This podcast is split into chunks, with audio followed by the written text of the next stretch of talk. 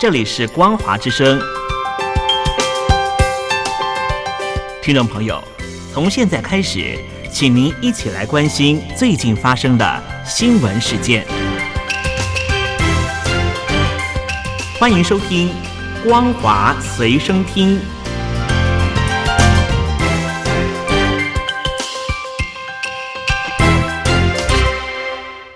位听众朋友好，欢迎收听本节的《光华随身听》，我是苏菲菲。首先带你来关心。中国房市持续低迷，问题房源大增，导致法拍屋市场空前冷清。北京市一间独栋别墅评估价约人民币二点四六亿元，经过两次拍卖，降到一点三八亿元，砍价近半，仍然宣告流拍。根据北京商报报道。房市成交掉头向下，问题房源大量涌入。在刚刚过去的七月，法拍屋市场呈现出流拍率高、溢价率低、成交价集体跌穿评估价的三大趋势。部分优质豪宅甚至降价一亿元，仍然无人问津。在最大的法拍屋平台阿里拍卖，七月共有一百五十二间住宅拍卖，成交九十间。在这成交的九十间当中，超过评估价成交的住宅只有七间，比重百分之七点八；平价成交四间，比重百分之四点四；七十九间低于评估价成交，比重高达百分之八十七点七八。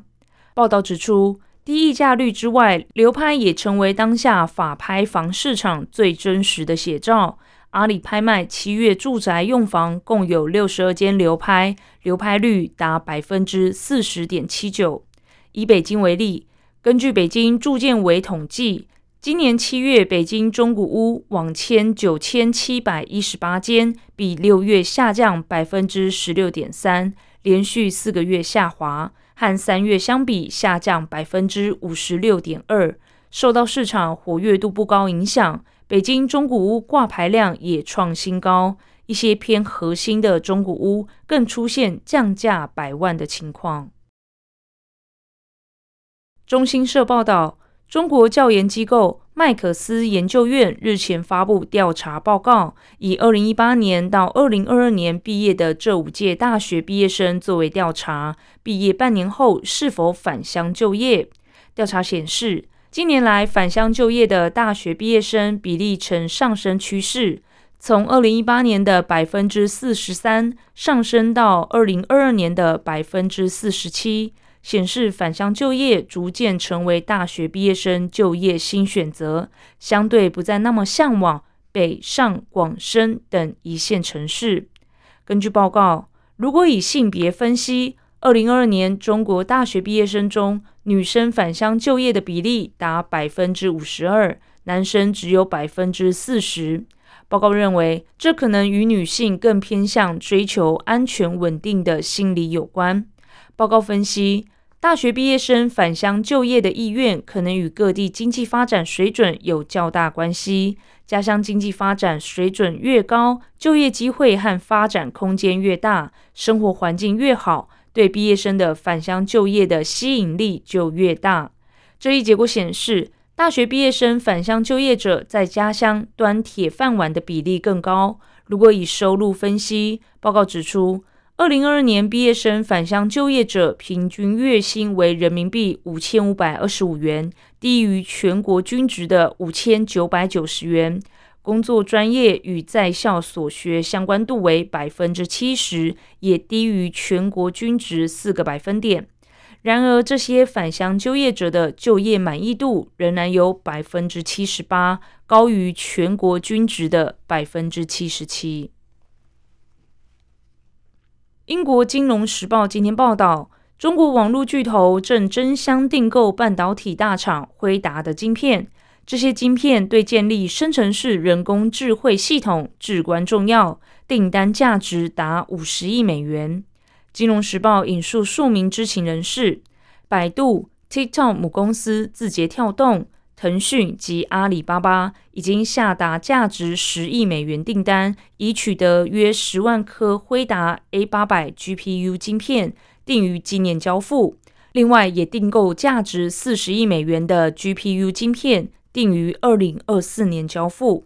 分析师金迪格在社群媒体 X 发文表示，腾讯、字节跳动、阿里巴巴和百度根据报道已经订购价值五十亿美元的辉达 A 八百晶片。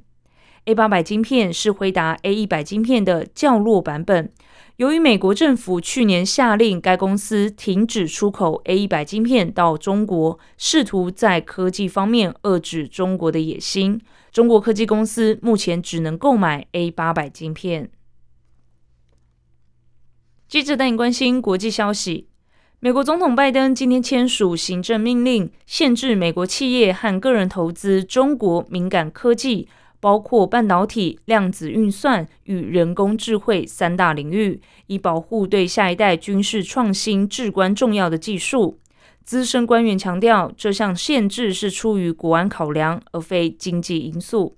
拜登在行政命令中指出，有关国家正实施全面长期战略指导，促进或以其他方式支持敏感技术与产品进步。这些技术和产品对这些国家的军事情报监视或发展至关重要的网络支持能力。这些国家透过研发、获取和转移世界尖端科技，消除民用与军用部门以及军事与国防工业部门之间壁垒，以实现军事主导地位。拜登指出，这些国家在半导体和微电子、量子讯息技术和人工智慧方面快速进步，大大增强对美国国安活动威胁的能力。另外，拜登在行政命令中将中华人民共和国以及香港、澳门特别行政区列为受关注国家与地区。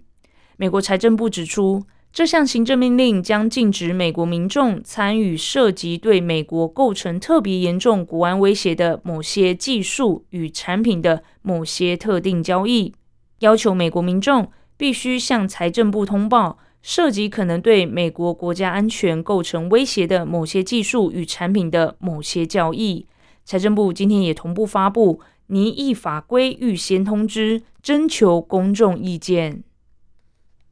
科隆德国经济研究所为《商务日报》进行研究，分析德国央行联邦银行数据，发现德国二零二二年来自中国的许可证收入比二零一四年增加了两倍以上。与二零二零年相比，收入增幅约为百分之五十。德国经济研究所全球与地区市场研究单位主管马蒂斯指出，有明确的初步迹象显示，中国企业正寻求获得德国技术的新方式。马蒂斯告诉路透社，透过许可协议，中国企业可以获得使用德国技术的法律许可。技术许可证是中国尝试走后门，试图获取德国技术的一种方式。根据《商务日报》，这些协议大部分被认为没有问题，但在某些情况下，它们使得中国企业能够取得敏感研究，例如半导体行业研究。该行业技术知识也可以应用到军事领域。德国在与俄罗斯关系破裂后，经济仍然受到冲击。但柏林当局还是大幅改变对中政策，呼吁对中国采取去风险策略，以避免过度依赖。同时承认中国作为德国关键市场的重要性。由巴西召集的亚马逊峰会，八号、九号在巴西北部城市贝伦举行。八个与会国包括巴西、玻利维亚、哥伦比亚、秘鲁、厄瓜多、盖亚纳。苏利南和委内瑞拉主要讨论森林可持续发展和国际应对气候变化的合作。八个与会国家发布联合声明，指出森林产品在已开发国家市场的优惠待遇将是发展中国家经济发展的重要杠杆。重申对保护森林、减少毁林和森林退化的原因、保护和重视生物多样性。以及加强公正生态转型的承诺。以上是本节的光华随身听，感谢您的收听，我是苏菲菲，再会。